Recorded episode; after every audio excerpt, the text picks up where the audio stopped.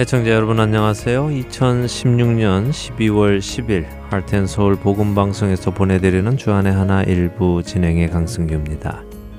지난 한 주도 죽기 위해 이 땅에 태어나신 아기 예수님의 탄생을 생각하며 크리스마스의 참 의미를 생각해 보신 여러분들 되셨으리라 믿습니다. 한국 소식이 참 혼란스럽지요. 많은 기도가 필요한 때인데요. 한국의 정치계에 그동안 숨겨져 있었던 많은 죄악들이 수면 위로 나오고 있습니다. 드러나고 있는 것이지요. 성경적인 표현으로 하자면 빛으로 인해 드러나고 있는 것이라고 생각합니다. 드러난다는 것은 아픔이기도 하지만 또 동시에 치유를 향한 희망이기도 합니다. 치명적인 병에 걸린 사람이 자신에게 걸린 병이 무엇인지 알게 되는 것은 그리 달가운 일은 아닐 것입니다. 차라리 몰랐으면 하기도 하지요. 그러나 내 몸에 평소에 없던 이상한 증상이 나타나기 시작하면 무슨 병에 걸렸는지 검사를 해보는 것이 당연하고 그렇게 하여 어떤 부위에 어떤 병이 걸려 있는지를 알게 되면 그 다음 방법으로 치료 방법을 강구하고 치료를 시작하여 생명을 구하는 것이 당연한 이치가 아니겠습니까? 도려내어야 할 부분이 있으면 도려내고 죽여야 할 부분이 있으면 죽이고 이식을 받아야 할 부분이 있으면 이식을 받고 그 병에 맞추어 치료를 해야 하는 것이 당연한 일이 아닐런지요. 몸에 이상한 증상이 나오는데도 진실을 알기 두려워 차라리 모른 채 마음이라도 편하게 살다가 그냥 그대로 죽어가는 것이 나은 일이겠습니까? 어리석은 일일 것입니다. 첫 찬양 함께 하신 후에 말씀 나누도록 하겠습니다.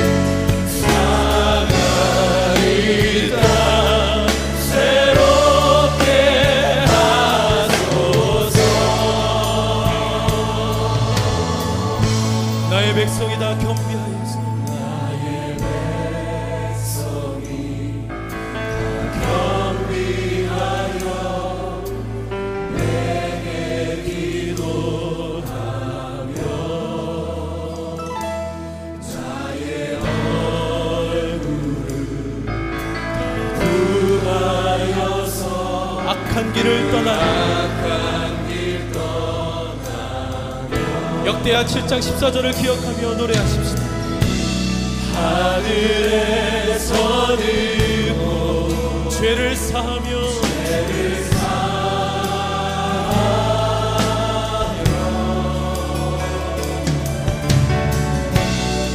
그들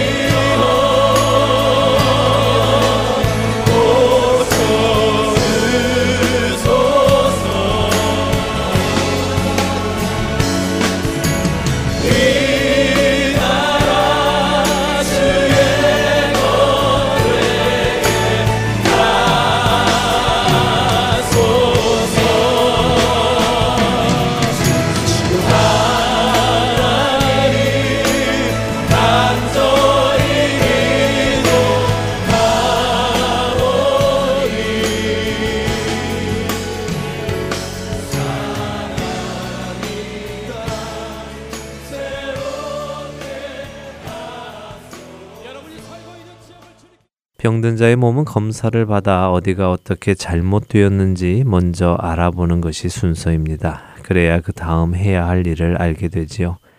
한국 정치권에 오랜 세월 동안 차곡차곡 쌓여져 왔던 잘못된 관습들이 이제 그 아픈 환부를 세상 앞에 더 이상 숨길 수가 없어 드러내게 되었습니다.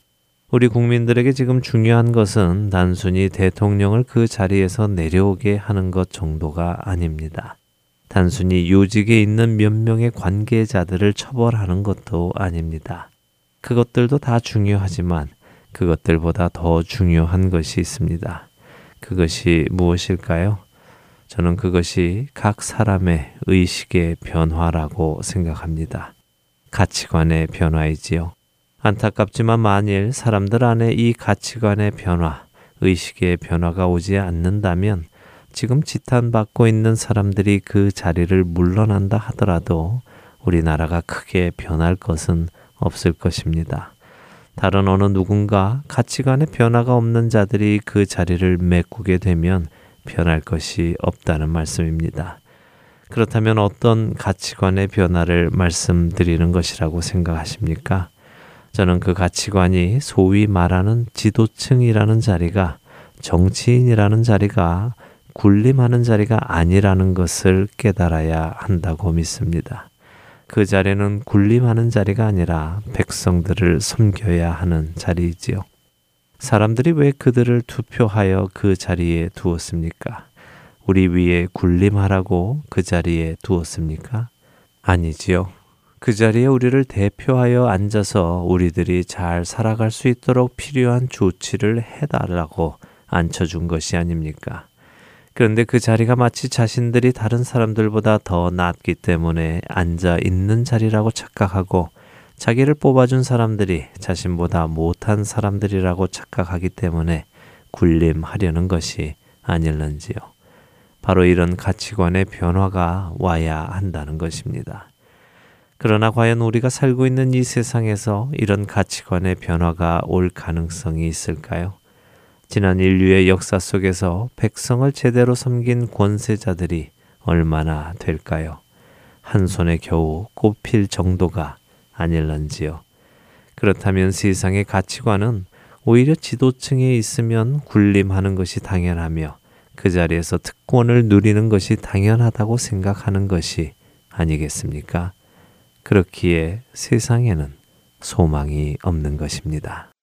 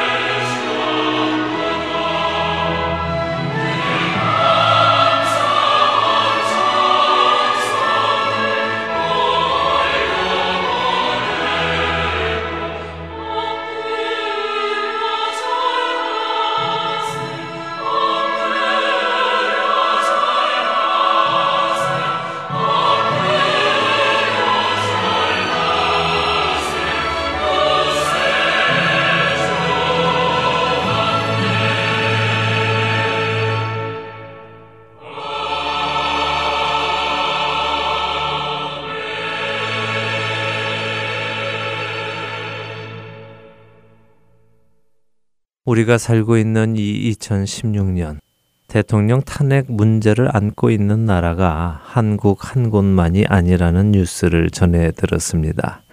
브라질, 프랑스, 남아프리카 공화국, 그리고 베네수엘라와 같은 나라들에도 대통령 혹은 수상의 탄핵 조짐이 보인다고 하네요. 이런 분위기가 전 세계에서 보인다는 이야기는 결국 이 시대에는 참된 리더를 만나기가 쉽지 않다는 이야기가 아닐까요? 결국 그들도 잘못된 리더의 가치관을 가지고 권력에 있는 것이 아니냐는 말씀입니다. 조금 전에도 말씀드렸지만 사실 세상 속에 사는 사람들이 가지고 있는 권력자에 대한 가치관, 정치가에 대한 가치관은 잘못된 것이 아닐 수도 있습니다. 백성들을 잘 살게 해주기 위해 나는 꼭 정치가가 되겠다 하는 사람을 만나본 지가 오래 되었지요. 대부분 모두는 백성들의 이름을 팔아 자기 자신이 호의호식하고 특권을 누리며 살려 하는 모습들을 보여주었습니다. 그것이 세상이 가지고 있는 한계입니다. 말씀드린 대로 이러한 가치관이 바뀌지 않고는 지금 다른 지도자를 세운다고 해도 큰 차이는 없을 것이라는 말씀입니다. 그럼 이런 가치관은 어떻게 바뀔 수 있겠습니까? 그것은 예수 그리스도의 가치관 외에는 바꿀 수가 없습니다.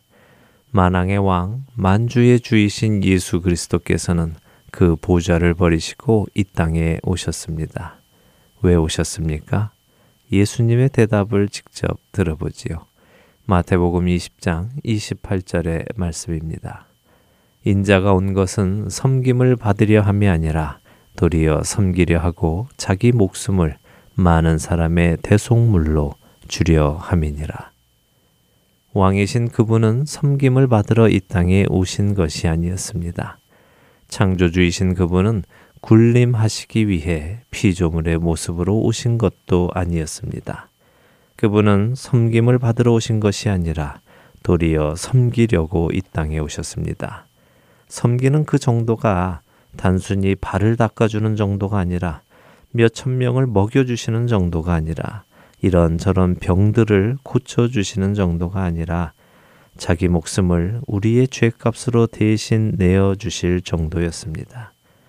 죽기까지 섬기기 위해 오신 것이었습니다. 이것이 참된 인도자이며 지도자이며 왕이신 것입니다. 그리고 이것이 바로 우리 하나님 나라의 가치관인 것입니다.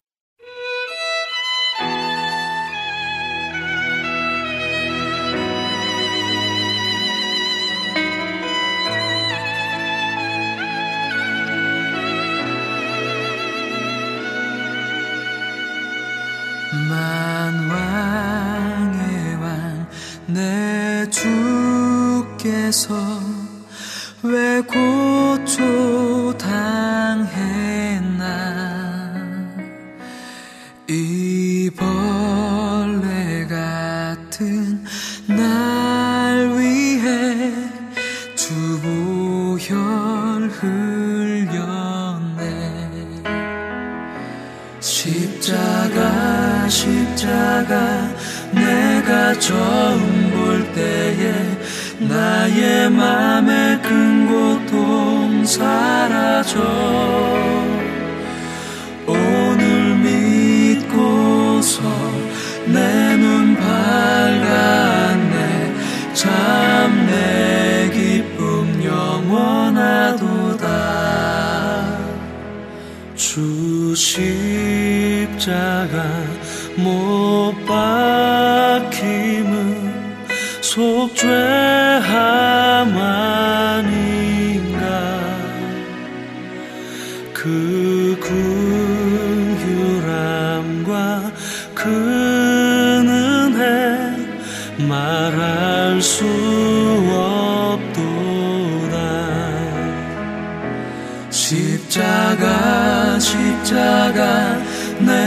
처음 볼 때에 나의 맘에 큰 고통 사라져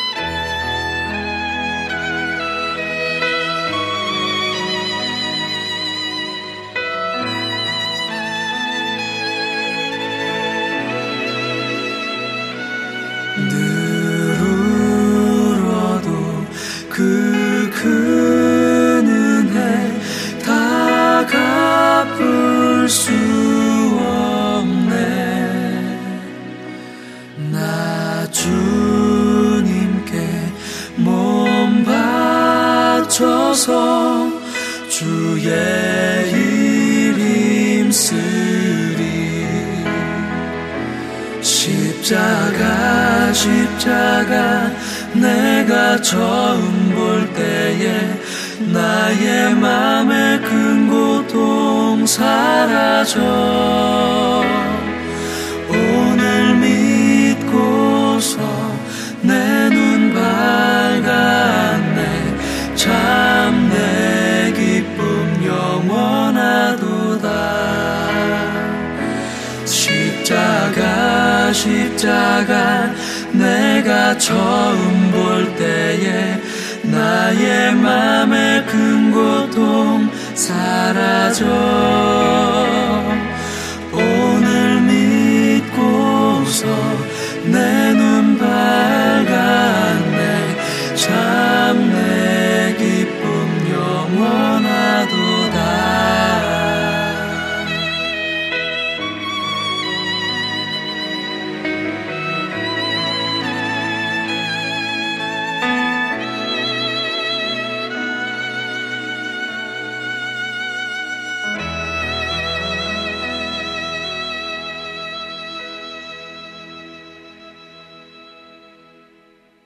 세계 기독교계에는 또 어떤 일들이 일어나고 있을까요? 세계 기독교계의 소식을 전해드리는 Christian World News 함께 하시겠습니다.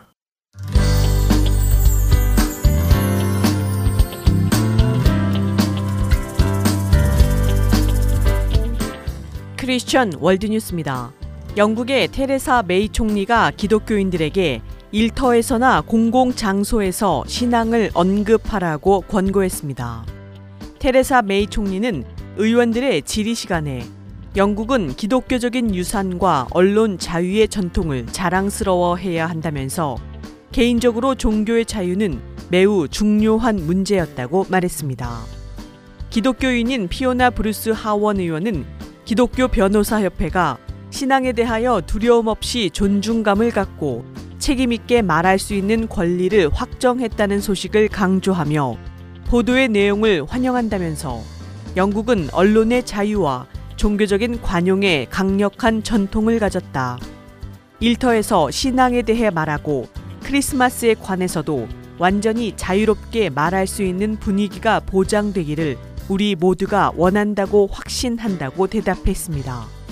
앞서 평등위원회의 데이비드 이삭 위원은 직장에서 종교의 문제를 다루는 데 있어서는 상식적인 접근을 해야 한다고 요청하기도 했습니다. 이삭 위원은 연합장을 선호하면서 성탄절 카드를 배제하거나 직장에서 신앙에 대해 말하는 기독교인들을 고소하는 고용주들에 대한 비판의 목소리를 높였습니다. 그는 가해에 대한 두려움이나 법에 대한 이해의 부족이 오해와 혼돈의 원인이 된다면서 신중한 태도를 요청했습니다. 그러면서 종교의 자유는 인간의 기본권이며 절대 공포에 의해 압제되어서는 안 된다. 많은 고용주들이 현재 무슬림이나 유대인 직원들에 대한 차별 문제를 심각하게 고민하고 있다고 덧붙였습니다.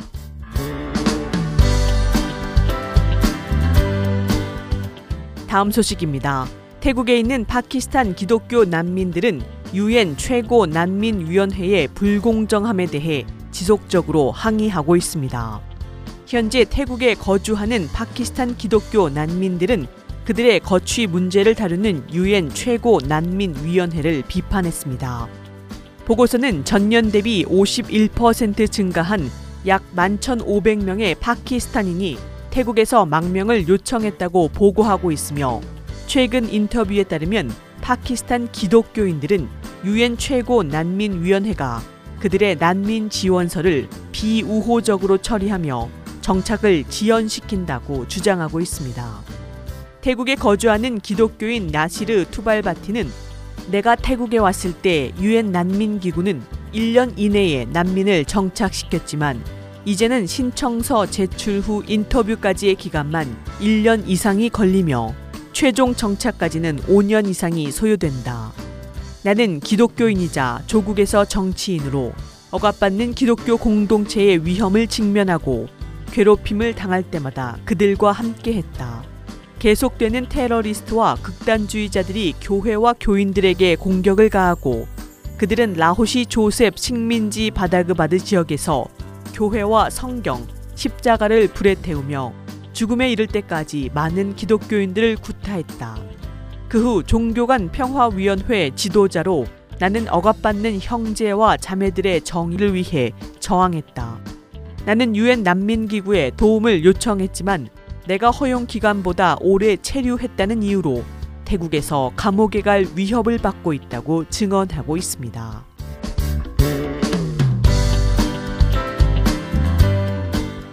마지막 소식입니다. 오픈도어 선교회는 지난 21일 이슬람 국가인 모로코에서 크리스천들의 권리 증진을 위해 힘써왔으나 최근 암살 공격을 받아 부상을 입은 무슬림 출신 개종자 모하메드 사이드를 위한 기도를 요청했습니다.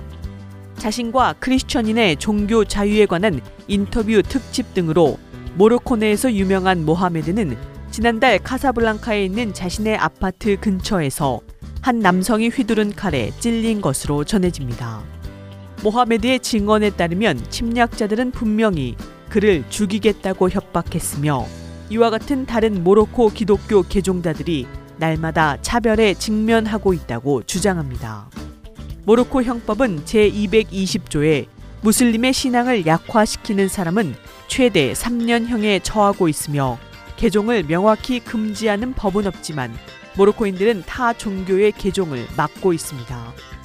현재 모로코에는 몇 명의 개신교 크리스천이 있는지 정확히 알 수 없지만 크리스천 모로코인이라는 페이스북 그룹에는 약 1만 명이 있을 것으로 추정하고 있습니다. 한편 모로코는 아프리카 북서단의 입헌 군주국으로 아랍어를 사용하며 총 인구 3,298만여 명 중 이슬람교 인구가 98.7%, 기독교는 1.1%가 믿고 있습니다. 오픈도어 선교회는 모하메드가 이 위기 안에서 주님의 위로와 성령의 지혜를 경험하고 사건이 잘 해결되어 앞으로 모로코 크리스천들에게도 위협이 되지 않도록 기도해 달라면서 모로코의 종교 자유의 보장을 위해서도 기도해 달라고 말했습니다. 지금까지 크리스천 월드뉴스 정민아였습니다.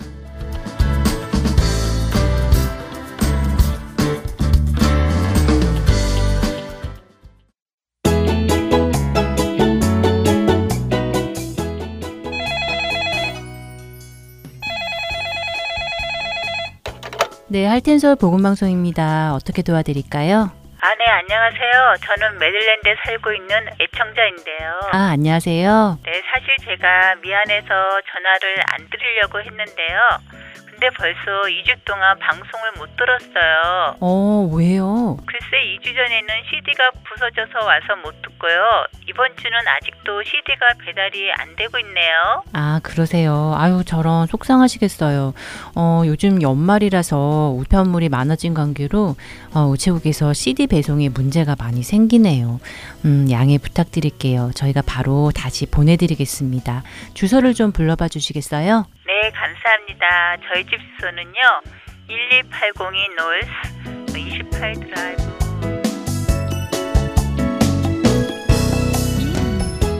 매년 연말 연시에는 많아진 우편물로 인해 CD 배송에 종종 문제가 생깁니다. CD 배송이 원활히 이루어지도록 여러분들의 기도를 부탁드리며 혹시 파손된 CD를 받으셨거나 받지 못하신 경우가 생기시면 망설이지 마시고 연락을 주시기 바랍니다. 다시 보내드리겠습니다. 사무실 전화번호는 602-866-8999입니다.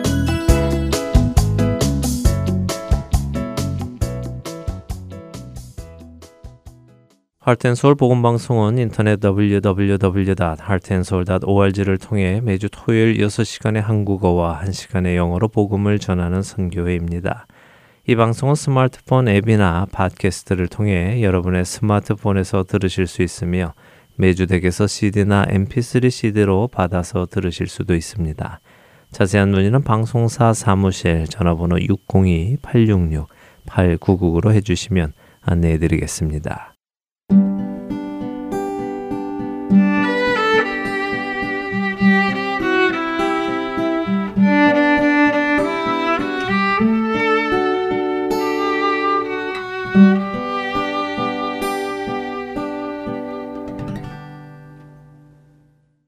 김경환 목사님께서 나누어 주시는 요한복음 강해로 이어드립니다.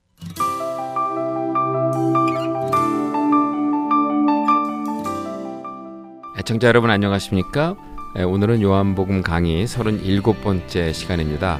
오늘은 요한복음 19장 16절에서 42절 사이에 담겨 있는 어, 십자가의 숨겨진 비밀에 대해서 말씀을 드리겠습니다. 어, 16절, 17절을 보니까 네, 이렇게 적혀 있습니다. 이에 예수를 십자가에 못 박히게 그들에게 넘겨주니라. 그들이 예수를 맡음에 예수께서 자기의 십자가를 지시고 해골, 히브리 말로 골고다이라 하는 곳에 나아가시니 예, 본문에서 주의 깊게 살펴봐야 할 예, 단어가 있습니다. 지시고입니다. 이 단어 속에는 십자가에 나타나게 될 하나님의 속성에 대한 하나의 또 아이러니가 있습니다. 이제 예수님은 어, 십자가의 형벌을 집행하는 로마 병사에게 넘겨졌습니다. 23절을 어, 보면 예수님의 옷을 네 깃으로 나눈 것을 보게 됩니다. 거기에 네 명의 병사가 예, 등장을 하게 되는데 여기 병사들은 아마 예수님에게 여기에서 십자가를 지고 가게 했던 것 같습니다. 공간 복음에서는 어, 시몬이 십자가를 대신 지고 간 것으로 기록하고 있습니다. 요한은 이에 대해 별다른 기록을 하고 있지 않죠. 요한은 다시 한번 예수님이 마지막 길의 운명을 스스로 주도함을 부각시키고 있는 것 같아요. 그러니까 예수님 한 분만이 이룰 수 있는 구속의 길입니다. 그러니까 그분 홀로 십자가를 지고 간 것을 나타내 보여주고 있는 거죠. 그렇게 해서 도착한 곳이 어딥니까? 바로 해골입니다. 히브리 말로 예, 골고다죠. 그러니까 마태복음과 요한복음만이 이 장소를 밝히고 있는데 그 가운데서 특히 요한만이 구체적인 해설을 하고 있습니다. 마태복음은 골고다 즉 해골이라고 기록을 했고 예, 요한복음은 예수께서 자기 십자가를 지고 해골이라는 곳에 가시니 이렇게 기록되어 있거든요. 자, 3장 14절에서 예수님은 모세가 광야에서 뱀을 든 것 같이 인자도 들려야 된다고 예언했습니다. 요한은 십자가의 사건을 높이 들릴 영광의 사건으로 그리고 있죠. 그런데 영광이 나타나는 장소를 가보니 그곳은 해골이었다는 것입니다. 여러분 두 개의 상반된 그림이 보이십니까? 높이 들리는 영광 그리고 처참한 해골입니다. 십자가가 언덕 위에 세워졌는데 그 언덕이 해골이었다는 것입니다. 해골은 어떤 곳입니까? 생명의 가능성이 희박한 죽음의 동산이죠. 그런데 그 해골의 정수리에 십자가가 꽂혀질 때 죽음의 동산이 생명의 동산이 된다는 것입니다. 여러분, 요한이 보여주고 싶은 영광은 바로 이것입니다. 영광은 영광인데 그 영광은 철저하게 숨겨진 영광입니다. 겉으로 드러나면 모두가 다 알 수 있을 것입니다. 그러나 해골에 꽂혀진 십자가 위에 나타날 영광이었기에 많은 사람들이 보지 못했습니다. 그런데 이어지는 말씀을 보십시오. 18절에서 22절입니다. 그들이 거기서 예수를 십자가에 못 박을새 다른 두 사람도 그와 함께 좌우편에 못 박으니 예수는 가운데 있더라. 빌라도가 패를 써서 십자가 위에 붙이니 나사렛 예수 유대인의 왕이라 기록되었더라. 예수께서 못 박히신 곳이 성에서 가까운 고로 많은 유대인이 이 패를 읽는데 히브리와 로마와 헬라 말로 기록되었더라. 유대인의 대제사장들이 빌라도에게 이르되 유대인의 왕이라 쓰지 말고 자칭 유대인의 왕이라 쓰라 하니 빌라도가 대답하되 내가 쓸 것을 썼다 하니라. 자, 예수님의 십자가 양편에 두 사람이 메어 달렸습니다. 그들 사이에 어떤 이야기가 오갔는지 요한은 기록하고 있지 않습니다. 요한이 강하게 부각시키고 있는 것은 십자가 위에 유대인의 왕이라고 적힌 팻말이죠. 빌라도는 그 팻말에 유대인의 왕이라고 기록했고 그것을 히브리어로 헬라어로 로마어로 함께 기록했습니다. 자, 빌라도는 정치적인 이유에서 세 개의 언어로 적은 팻말을 달아 놓았을 것입니다. 빌라도에게는 뭐 예수님을 십자가에 못 박은 것에 대한 명분이 필요했거든요. 그러니까 예수님이 정치범이었기 때문에 십자가 형벌에 처할 수밖에 없었다는 자신의 정당성을 주장하고 싶었을 거예요. 그리고 그것을 널리 알리기 위해 세 개의 언어로 적었던 것입니다. 그런데 이 아이러니를 보십시오. 빌라도는 자기도 모르게 지금 진리를 선포하고 있지 않습니까? 빌라도는 유대인들이 기다렸던 다윗 왕과 같은 메시아가 십자가 위에서 죽었다고 선포하고 있는 것입니다. 그래서 빌라도는 팻말에 A king 하나의 왕이 아니라 the king 하나밖에 없는 그 왕이라고 적어 놓았던 거죠. 그러니까 유대인들이 기다리던 그 왕 누굽니까? 다윗 왕 같은 메시아입니다. 그가 바로 십자가에 매어 달렸다는 것입니다. 그 사실을 온 열방에 알리기 위해 세 개의 언어로 기록했던 것입니다. 자, 팻말에 이상한 글귀가 기록된 사실을 제일 먼저 본 사람들이 있습니다. 대제사장들이었습니다. 그들의 첫 번째 반응은 경악 그 자체였습니다. 왜냐하면 팻말의 글귀는 그들이 기다리던 메시아를 가리키는 말씀이기 때문입니다. 그래서 이들은 빌라도에게 요구합니다. 유대인의 왕이 아닌 자칭 유대인의 왕이라고 고쳐달라고 요구합니다. 이들은 잘 알고 있었던 겁니다. 빌라도가 쓴 것은 유대인들이 기다리는 메시아를 가리키는 호칭인 것을 알고 있었던 거죠. 그래서 자칭 유대인의 왕이라고 바꿔달라 했던 겁니다. 그러면 예수님을 미치광이로 몰고 갈 수 있었기 때문입니다. 빌라도가 대답합니다. 나의 쓸 것을 썼다고 아주 냉담하게 답변합니다. 빌라도는 메시아가 무엇인지 모릅니다. 그러나 그런 빌라도가 예수님이 유대인의 메시아라는 진리를 온 천하에 알리고 있습니다. 나아가 그 진리를 수호까지 하고 있습니다. 반면 유대인들은 어떻습니까? 모세의 제자입니다. 율법의 수혜자들입니다. 진리를 옹호하고 전해야 마땅한 자들 아닙니까? 그런데 그들은 진리를 대적하고 있습니다. 그 진리가 전파되는 것을 방해하고 있습니다. 아이러니 중에 아이러니입니다. 23절에서 24절입니다. 군인들이 예수를 십자가에 못 박고 그의 옷을 취하여 네 깃에 나눠 각각 한 개씩 얻고 속옷도 취하니 그 속옷은 호지 아니하고 위에서부터 통으로 짠 것이라 군인들이 서로 말하되 이것을 찢지 말고 누가 얻나 제비 뽑자 하니 이는 성경에 그들이 내 옷을 나누고 내 옷을 제비 뽑나이다 한 것을 응하게 하려 함이러라 군인들은 이런 일을 하고 우리는 여기에서 군인들이 취한 예수님의 옷의 정체를 좀 자세히 살펴볼 필요가 있습니다.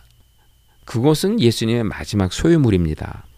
그 가운데 요한은 속옷을 자세히 이야기하고 있죠. 이 속옷의 헬라어는 치톤입니다. 그러니까 본래 이 치톤은 대제사장이 입는 옷이죠. 그 십자가에 못 박힐 때 예수님은 대제사장들이 입는 속옷을 입고 있었습니다. 그런데 군인들이 그 속옷을 벗기고 그것을 제비뽑기 한 겁니다. 그렇다면 군인들이 십자가에 못 박으면서 마지막으로 취한 그 옷은 죄인의 속옷이 아닌 대제사장의 속옷이었다는 것입니다. 그것을 알았는지 그들은 그 옷을 찢지 않고 그대로 보존하고 제비 뽑자 합니다. 무엇을 말해 주는 것입니까? 군인들이 십자가에 못 박은 예수님은 하나님과 인간 사이의 중보의 역할을 감당한 대제사장이었다는 것입니다. 그 대제사장의 옷이 벗겨지는 순간입니다. 그렇게 십자가에 못 박히신 예수님의 모습을 한번 상상해 보시기 바랍니다. 그 대제사장은 세상의 죄만 담당하는 대제사장이 아닙니다. 죄로 인해 인간의 자존감을 앗아간 모든 수치까지도 담당한 중보자였다는 것입니다. 자, 여기 세 가지의 상징들을 다시 한번 보십시오. 해골, 팻말, 제사장의 속옷입니다. 모두 숨겨진 진리를 나타내고 있죠. 죽음을 상징하는 해골의 이면에 십자가의 생명이 숨겨져 있습니다. 십자가의 팻말이 보여지는 이면에 예수님이 온 인류의 왕이다라는 메시아적 사상이 담겨 있습니다. 로마 군인들의 노름판에 나아든 군은 이 제사장의 옷을 통해 예수님이 우리의 중보자 되심을 보여주고 있습니다. 모두 숨겨진 진리를 나타내고 있습니다. 이제 예수님은 십자가에 못 박혔습니다. 십자가의 예수님은 두 가지 면을 부각시키고 계십니다. 인성을 지니신 한 인간의 죽음입니다. 그러나 그 인성 뒤에 숨겨진 메시아의 죽음을 또한 부각시키고 있죠. 십자가 상에서 예수님은 가장 먼저 자신의 어머니를 사랑하는 제자에게 위탁합니다. 인간 예수의 모습입니다. 그러나 그 이면을 보셔야 합니다. 25절에서 27절입니다. 예수의 십자가 곁에는 그 어머니와 이모와 글로바의 아내 마리아와 막달라 마리아가 섰는지라 예수께서 자기의 어머니와 사랑하시는 제자가 곁에 서 있는 것을 보시고 자기 어머니께 말씀하시되 여자의 보소서 아들이니다 하시고 또 그 제자에게 이르시되 보라 네 어머니라 하신데 그때부터 그 제자가 자기 집에 모시니라. 예수님께서 십자가 상에서 이제 육신의 가족을 끝내시죠. 이제 새로운 영적 가족을 시작하는 장면입니다. 이것을 마리아의 입장에서 보십시오. 그러면 예수님은 지금까지 마리아의 아들이었습니다. 육신의 질서 안에서는 그렇다는 말입니다. 그러나 예수님이 십자가의 영광을 받으시면서 이제 예수님은 마리아의 아들이 아닌 하나님의 아들로서 우리 모두에게 우뚝 서 계십니다. 이제 마리아도 예수 그리스도를 자신의 아들이 아닌 하나님의 아들 그리스도로 받아들여야만 하는 것입니다. 요한복음의 서문에서 이미 언급한답니다. 하나님의 가족으로 태어나는 것은 혈통이나 육종으로 이루어지지 않습니다. 예수님을 영접함으로 이루어집니다. 하나님의 가족으로 살아가는 것도 마찬가지라는 거예요. 하나님의 가족은 혈통이나 육종을 뛰어넘어 예수님의 십자가와 부활 사건으로 형성된 새로운 공동체라는 것입니다. 자, 이어지는 말씀을 봅니다. 십자가상에서 예수님은 극한의 목마름을 느끼고 계십니다. 목마름이라고 하는 것은 인성의 가장 대표적인 표현입니다. 그러나 이 본문에서 역시 그 인성 뒤에 숨겨진 비밀을 요한은 말하고 싶은 것입니다. 28절입니다. 그 후에 예수께서 모든 일이 이미 이루어진 줄 아시고 성경을 응하게 하려 하사 이르시되 내가 목마르다 하시니 십자가 위에 예수님은 목이 말랐습니다. 로마 군인들은 그에게 신 포도주를 주었습니다. 이 장에서 예수님은 포도주가 떨어진 혼인잔치에 최상의 포도주를 만들어 주셨죠. 목마른 사마리아 여인에게 생수를 주셨죠. 7장에서 예수님은 나를 믿는 자는 그 배에서 생수의 강이 흘러 넘치리라 했습니다. 그런 예수님이 십자가 위에서 목이 마르다고 합니다. 과연 예수님은 자신의 목마름을 해결할 수 없었을까요? 할 수 있었습니다. 그러나 그렇게 하지 않았습니다. 예수님은 모든 것을 할 수 있는 자리에서 모든 것을 할 수 없는 자리로 스스로 들어간 것입니다. 전능하신 하나님의 아들이 무능을 스스로 선택한 것입니다. 왜 그렇습니까? 성경을 응하게 하려고 그리하신 것입니다. 바로 시편 69편 11절 말씀을 응하게 하려는 것이죠. 그들이 쓸개를 나의 음식물로 주며 목마를 초를 마시게 하였사오니 바로 시편 69편에 나오는 그 의인의 모습을 예수님 자신에게 적용하셨던 것입니다. 예수님은 자신의 죽음의 의미를 확실히 알고 계셨습니다. 그래서 예수님은 신 포도주가 주어지자마자 인생의 가장 위대한 선포를 남기며 죽습니다. 29절 30절입니다. 거기 신 포도주가 가득히 담긴 그릇이 있는지라 사람들이 신 포도주를 적신 해면을 우슬초에 메어 예수의 입에 대니 예수께서 신 포도주를 마신 후에 이르시되 다 이루었도다 테텔레스타이 이 말씀은 승리의 표현입니다. 예수님이 33해의 인생을 마치면서 마지막으로 남긴 말씀입니다. 그것도 십자가 위에서 저주스럽게 죽어가며 선포한 말씀이죠. 바울은 우리가 죽는다는 사실을 죽음에 삼켜 버린 바 된다라는 표현을 사용했습니다. 그런데 예수님은 그 죽음 앞에서 다 이루었도다 라고 말씀합니다. 하나님의 때에 십자가의 죽음에게 자신을 내어준 바 되었다고 선포하는 것입니다. 왜 그렇습니까? 이렇게 무능하게 십자가에 죽어가지만 그는 이제 인자로 하나님 보호자 우편에 우뚝 서서 온 세상의 구주가 되었다는 사실을 알고 계셨기 때문입니다. 하나님의 무능 속에 다시 한번 하나님의 전능이 절묘하게 나타나는 순간입니다. 이 위대한 고백과 함께 이제 예수님의 영혼이 떠나갑니다. 30절입니다. 머리를 숙이니 영혼이 떠나가시니라. 영혼이 떠나가시니라. 파라도켄. 이것을 영어로 읽어보았더니 He gives over the Spirit입니다. 이 말은 그의 숨이 끊어졌다. 혹은 그의 마지막 숨을 내쉬다로 해석할 수 있습니다. 그러나 또 하나의 가능한 해석이 있어요. 그 안에 성령을 내어드리다. 라고도 해석이 가능해요. 그래서 영어 성경을 보면 여기 spirit을 대문자 성령으로 기록을 했습니다. 어느 해석이 맞을까요? 저는 이것을 결정하려면 요한복음의 문맥을 볼 필요가 있겠죠? 20장 22절에 보면 부활한 예수님이 바로 제자들에게 성령을 나눠주는 장면이 나오는데 거기서 예수님이 숨을 몰아내셨다 그랬습니다. 자, 19장에 죽으면서 내쉬는 쉼. 이것은 20장에 부활하여 내쉬는 숨을 예고하고 있는 것 같습니다. 그렇게 본다면 성령을 내어드린다로 해석하는 게 옳다고 봐요. 그것은 다가올 성령을 알리는 숨결이라는 말씀입니다. 예수님이 마지막으로 쉰 숨은 인간적인 눈으로 보면 생명의 한계를 알리는 숨결입니다. 그러나 하나님의 눈으로 보면 바로 부활의 생명을 예고하는 생명의 숨결이었던 것입니다. 자, 이제 예수님은 돌아가셨습니다. 31절에서 35절을 봅니다. 이날은 준비일이라 유대인들은 그 안식일이 큰 날이므로 그 안식일에 시체들을 십자가에 두지 아니하려 하여 빌라도에게 그들의 다리를 꺾어 시체를 치워달라 하니 군인들이 가서 예수와 함께 못 박힌 첫째 사람과 또 그 다른 사람의 다리를 꺾고 예수께 이르러서는 이미 죽으신 것을 보고 다리를 꺾지 아니하고 그 중 한 군인이 창으로 옆구리를 찌르니 곧 피와 물이 나오더라. 이를 본 자가 증언하였으니 그 증언이 참이라.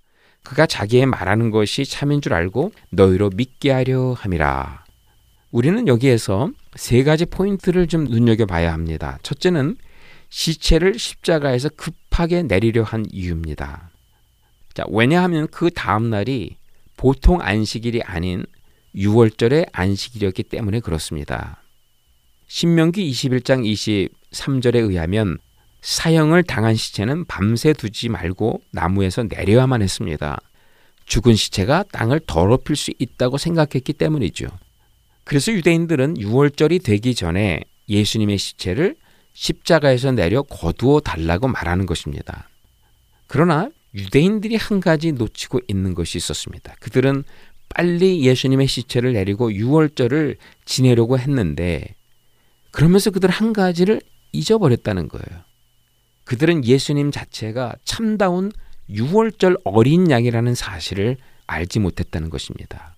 6월절을 지키겠다고 하면서 6월절의 주인을 그들은 알아보지 못하고 있었던 것입니다. 자, 두 번째 우리가 눈여겨봐야 될 것은 십자가의 처형 방식입니다. 십자가 처형 방식은 죄인들로 하여금 오랫동안 고통을 느끼며 서서히 죽게 하는 아주 잔인한 방법입니다.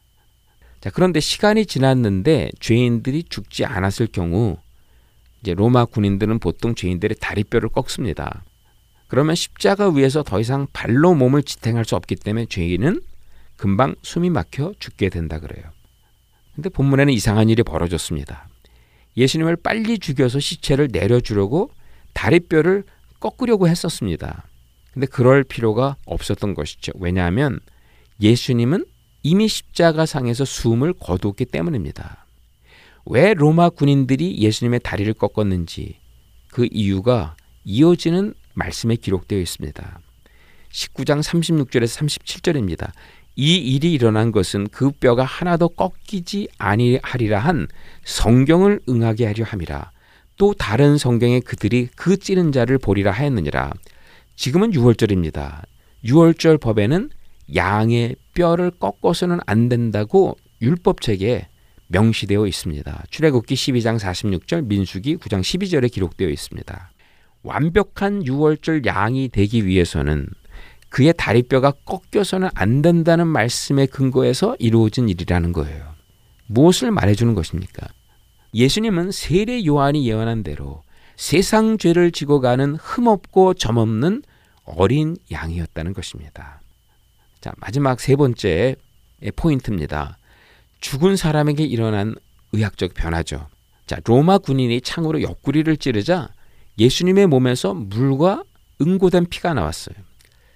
그제야 예수님의 죽음이 확실하게 확인되었다고 합니다. 의학적으로 죽은 지 얼마 안 된 시체의 몸을 째게 되면 응고된 피와 물이 분리되어 나온다고 합니다. 요한은 예수님의 몸에 나타난 변화를 지금 보여주고 있습니다. 왜 그렇죠? 예수님이 육체로 십자가에 죽었다는 사실을 강조하고 있습니다. 요한은 지금 십자가에 죽으신 예수님을 보며 말씀이 육신이 되었다는 것을 선포하고 있는 것입니다. 말씀이 육신이 된 것은 어떤 판타지가 아니었다는 것입니다. 당시 영지주의자들은 말씀이 육신이 된 것은 이미지에 불과했고 본질은 말씀이 육신이 되지 않았다고 주장을 했습니다. 이에 대해 요한은 강한 어조로 예수님의 죽음은 확실히 육체의 죽음이었다고 선언하는 것입니다. 여기에 또 다른 의미가 담겨 있죠. 19장 37절을 보십시오. 또 다른 성경에 저희가 그 찌른 자를 보리라 하였느니라. 이 말씀은 물과 응고된 피가 나온 것에 대한 요한의 해석입니다. 이 말씀의 배경이 있는데 스가랴서 12장 10절입니다. 이 말씀은 십자가에서 찔림을 당한 예수님을 가리키는 말씀입니다. 그런데 스가랴 13장 1절의 말씀을 보면 다음과 같이 기록되어 있습니다. 그날에 죄와 더러움을 씻는 샘이 다윗의 족속과 예루살렘 주민을 위하여 열리리라.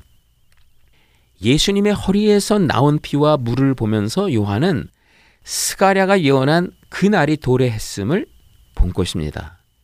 예수님이 십자가에 못 박혀 죽은 이날은 십자가에서 터져 나온 샘으로 온 인류의 죄와 더러움이 씻겨진 날이라는 것입니다.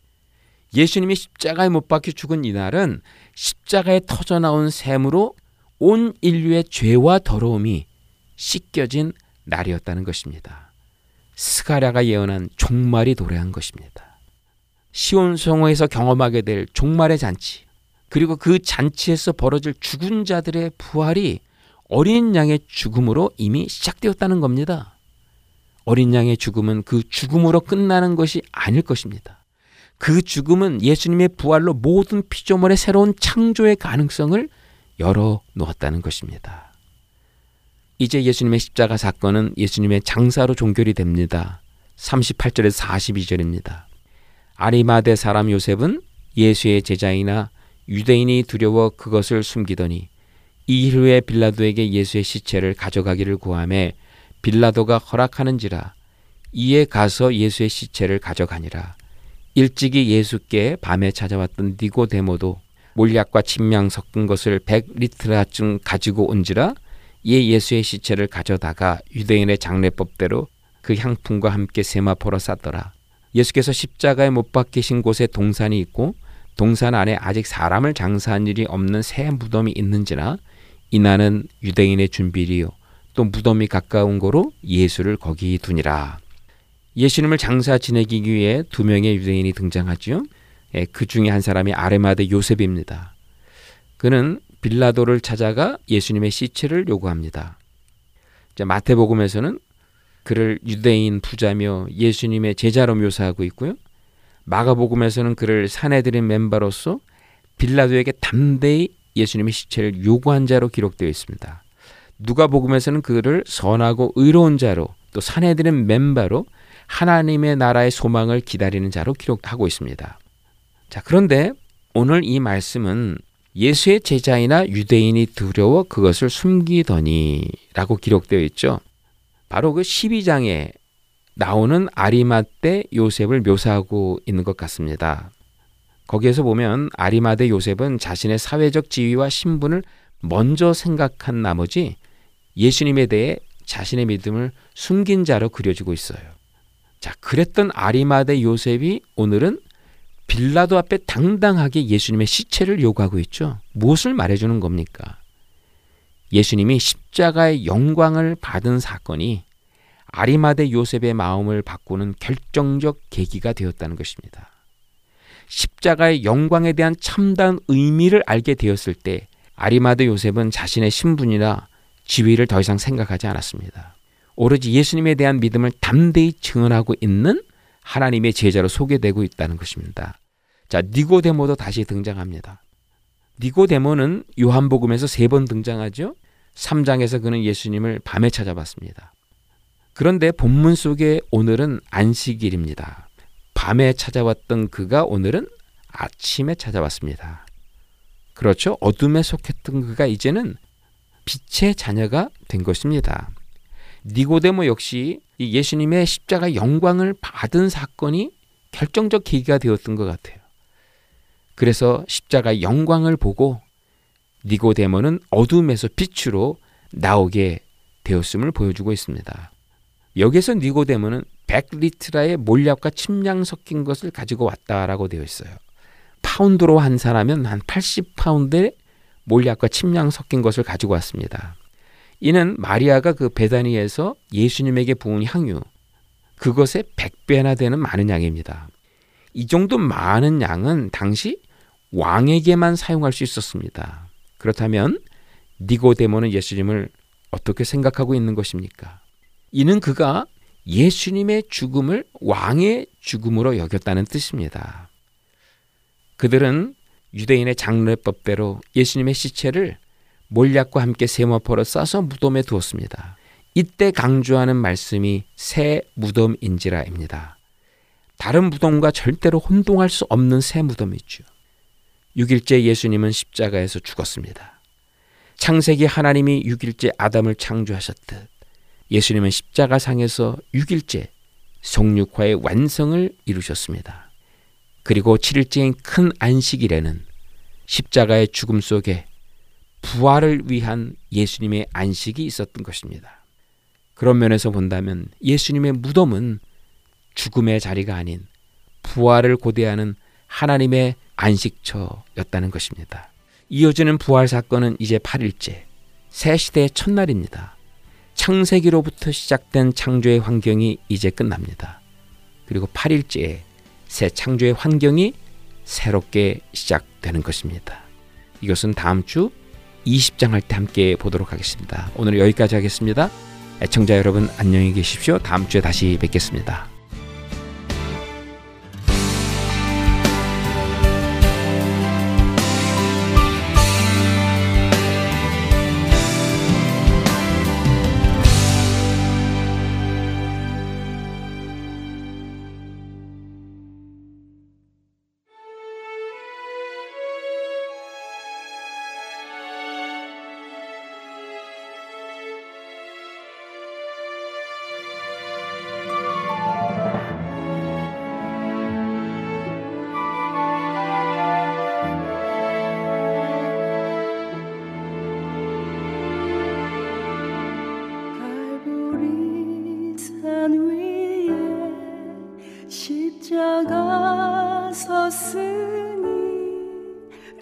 주가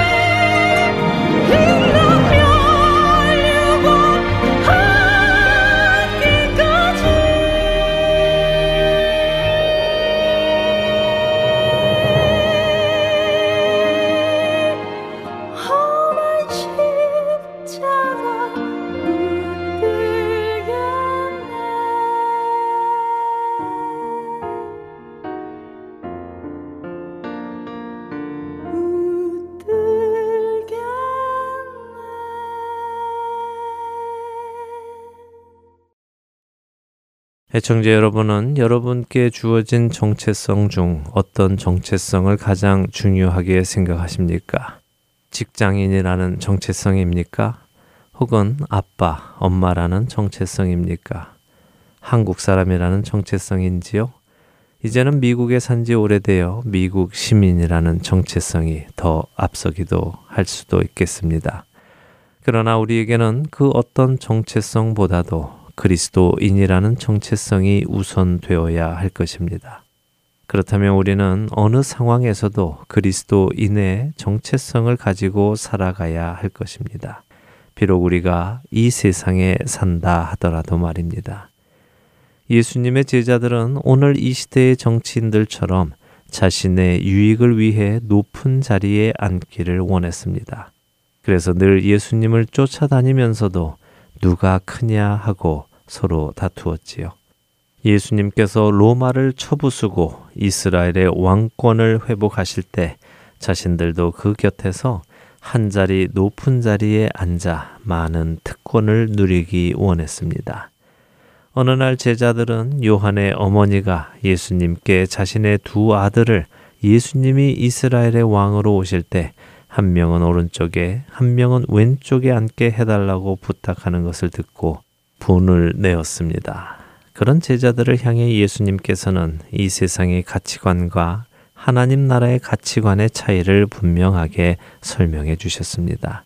제가 오늘 여러분들께 시간을 들여 설명을 해 드렸던 바로 그 가치관의 차이입니다. 마태복음 20장 25절을 읽어 드리겠습니다. 예수께서 제자들을 불러다가 이르시되 이방인의 집권자들이 그들을 임의로 주관하고 그 고관들이 그들에게 권세를 부리는 줄을 너희가 알거니와 예수님께서 무엇라고 하십니까? 이방인의 집권자들 그러니까 곧 세상의 통치자들은 사람들을 권력으로 지배하고 고위직에 있는 사람들도 자신들의 권력을 사용하여 사람들 위에 군림하는 것을 너희가 알지 않느냐라고 말씀하시는 것이지요. 그리고는 이와 비교되는 하나님 나라의 가치관을 말씀해 주십니다. 26절과 27절의 말씀입니다. 너희 중에는 그렇지 않아야 하나니 너희 중에 누구든지 크고자 하는 자는 너희를 섬기는 자가 되고 너희 중에 누구든지 으뜸이 되고자 하는 자는 너희의 종이 되어야 하리라. 세상의 가치관과 정반대의 가치관을 말씀해 주십니다. 이런 설명을 해주시고 예수님께서는 자신이 왜 이 땅에 오셨는지를 설명하셨던 것이지요. 인자가 온 것은 섬김을 받으려 함이 아니라 도리어 섬기려 하고 자기 목숨을 많은 사람의 대속물로 주려 함이니라. 여러분은 여러분이 속하신 공동체에서 여러분이 가지고 계시는 직책을 가지고 어떤 모습으로 살아가고 계십니까?